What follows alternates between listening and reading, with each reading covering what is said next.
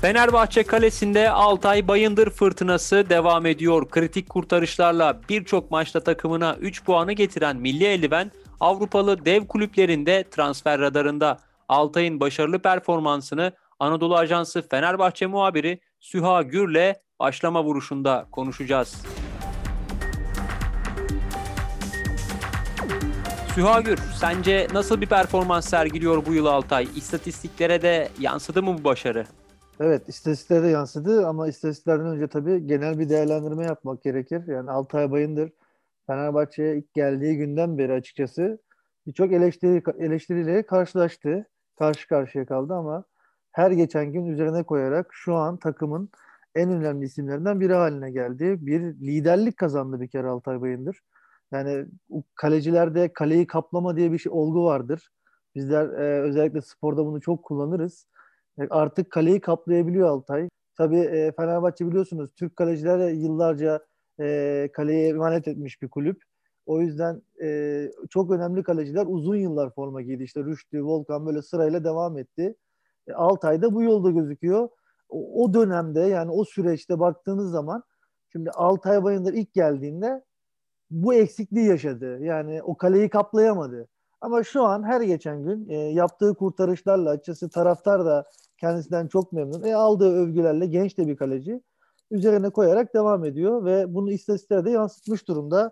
İstatistiklerine baktığımız zaman bu sene Altay 7 karşılaşmada gol yemedi. Ortalama maç başı bir gol yiyor ama tabii bunun e, defansla da çok ilgisi var. Yani biz bu sene özellikle çok fazla Fenerbahçe'nin 6-7 tane net pozisyon verdiği karşılaşma hatırlıyorum ben. Birden fazla karşılaşma. Ve bunlarda sadece bir gol yemek de bence büyük bir başarı.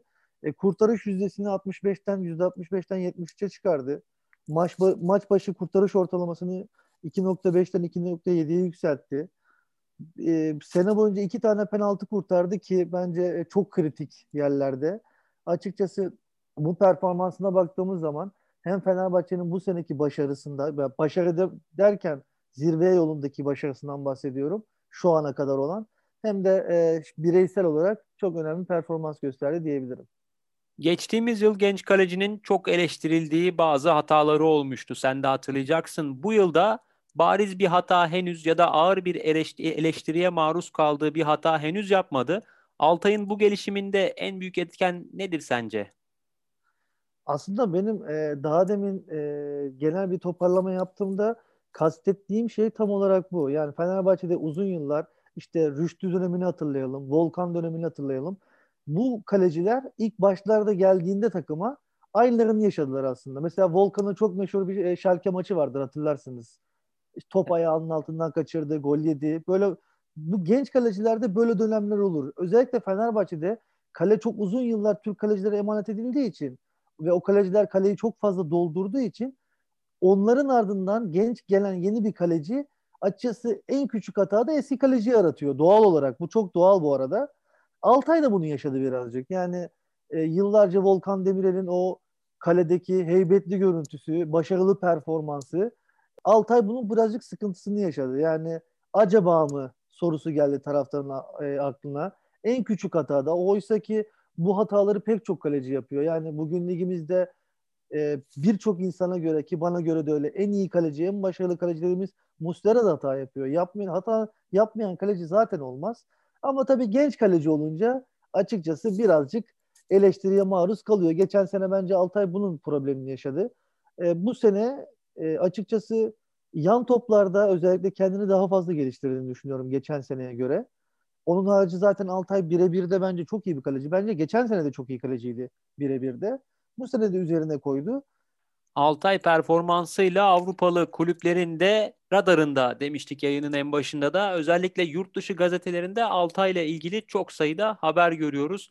Hangi kulüplerin ilgisi olduğu söyleniyor Altay ile ilgili olarak ve Altay'ın Avrupa'ya transfere bakış açısı nedir acaba?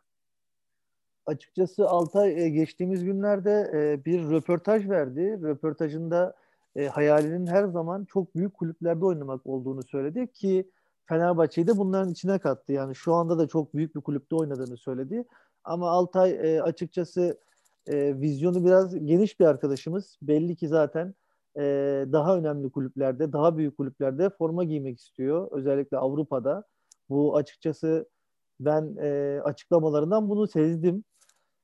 Tekliflere gelirsek yani İngiltere'den ve İtalya'dan e, teklif demeyeyim kulübe gelmiş bir teklifi yok. Ancak e, menajerler vasıtasıyla futbol dünyasında her zaman böyledir. Menajerler önce e, menajerlerle görüşürler. Kulüp yetkililerinden bilgi alırlar. E, Var mı birkaç kulüp ismi? Kulüp ismi yok ancak e, İngiltere ve İtalya'dan e, ha- Altay'ı izleyen, takip eden kulüpler olduğunu biliyoruz. Bize söylenen bu şekilde.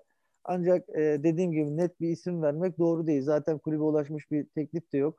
Ki sezon ortasında zaten bunlar e, konuşulabilecek şeyler değil. Çünkü Fenerbahçe'nin bir şampiyonluk iddiası var ve bu iddia yolunda Altay Bayındır çok önemli bir yer kaplıyor. Bu sebeple şu an e, transferi konuşmak doğru değil. Ancak e, sene sonunda özellikle Fenerbahçe başarılı olursa e, önemli bir teklif geleceğini düşünüyorum Altay'a. Ki e, Fenerbahçe göndermezse ya da Altay'a gitmek istemezse Şampiyonlar Ligi'nde e, açıkçası piyasasını daha da arttırabilir ve e, kaleci bazında söylüyorum e, rekor bir transfer ücretine transfer olabilir açıkçası.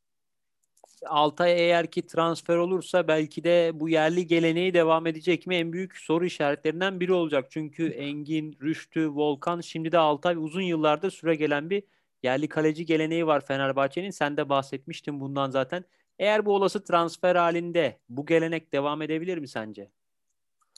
E, şöyle söyleyeyim, gelenek devam edebilir. Hatta bu saydığımız isimlerde sen Engin İpekoğlu'ndan başlayarak saydın.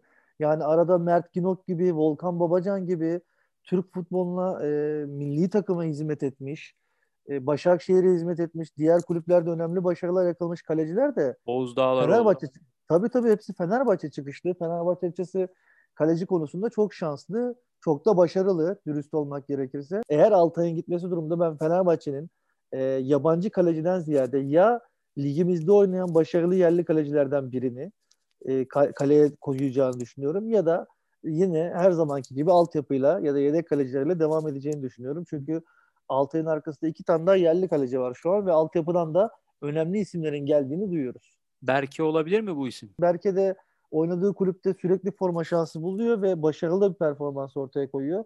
Zaten Fenerbahçe oyuncuyu alırken açıkçası bu zamanları düşünerek almıştı. Altay'ı, Berke'yi aynı zamanlarda üst üste transfer etmek önemli bir başarıydı. İki tane genç kaleciyi. Berke yeterince tecrübe de kazandı. Açıkçası Altay'ın gitme durumunda o da değerlendirmede %100 olacaktır. Ama dediğim gibi mesela Harun daha tecrübeli kaleci. Belki bir süre o devam edebilir. Ee, Berke'nin daha da performansını arttırması beklenebilir. Ama sonuç olarak bakarsak Altay'dan sonra ben yine Türk kaleciyle devam edeceğini düşünüyorum. Berke de bunlardan biri. Süha Gür'e teşekkür ediyoruz. Başlama vuruşunu dinlediniz. Hoşçakalın.